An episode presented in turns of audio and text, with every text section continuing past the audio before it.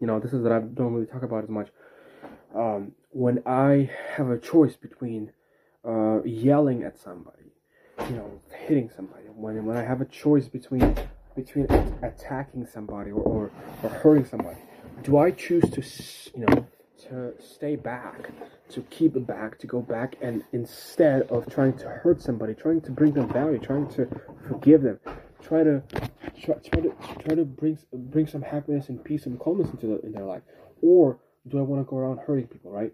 Like, it's a it's a thin line that I walk, but you know, being a hooligan is never the is never the best route. It's it's never the right route.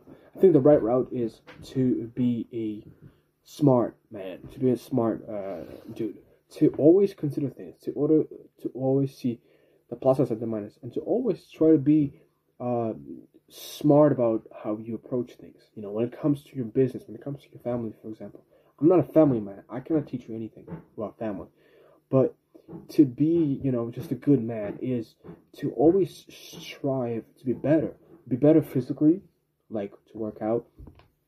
Be better spiritually, to read Bible, uh, to study the Word of God, to, to watch and to listen to sermons, um, and also to think and to pray to God every single time of, you know, every single time you have an opportunity, every single time you have uh, a free minute or, or five minutes or, or ten minutes. You know, when, when you're sitting in a line at a grocery store, when you when you when you, um, when you maybe at your desk at your work, you have a free time to do something. You always come back, and this is what I'm doing at least.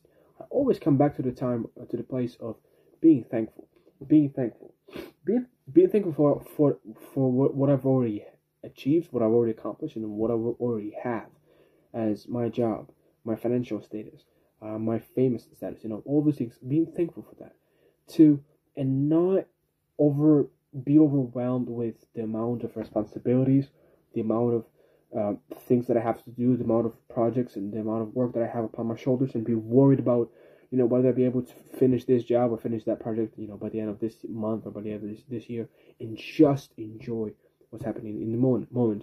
And I know, I know I'm talking as if I'm a guru of some sort, but that's what has been true to me. That's what I've found as truth for myself, and that is to, um, to be thankful.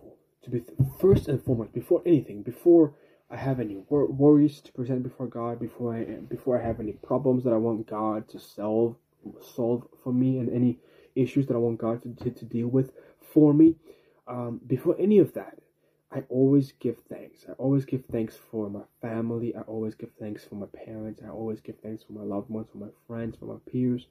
I always give thanks for my job, for my coworkers, for my boss, for for, uh, for people that I know, you know. I give thanks for the things that I have, that I don't have. I give th- give thanks for my house. Give thanks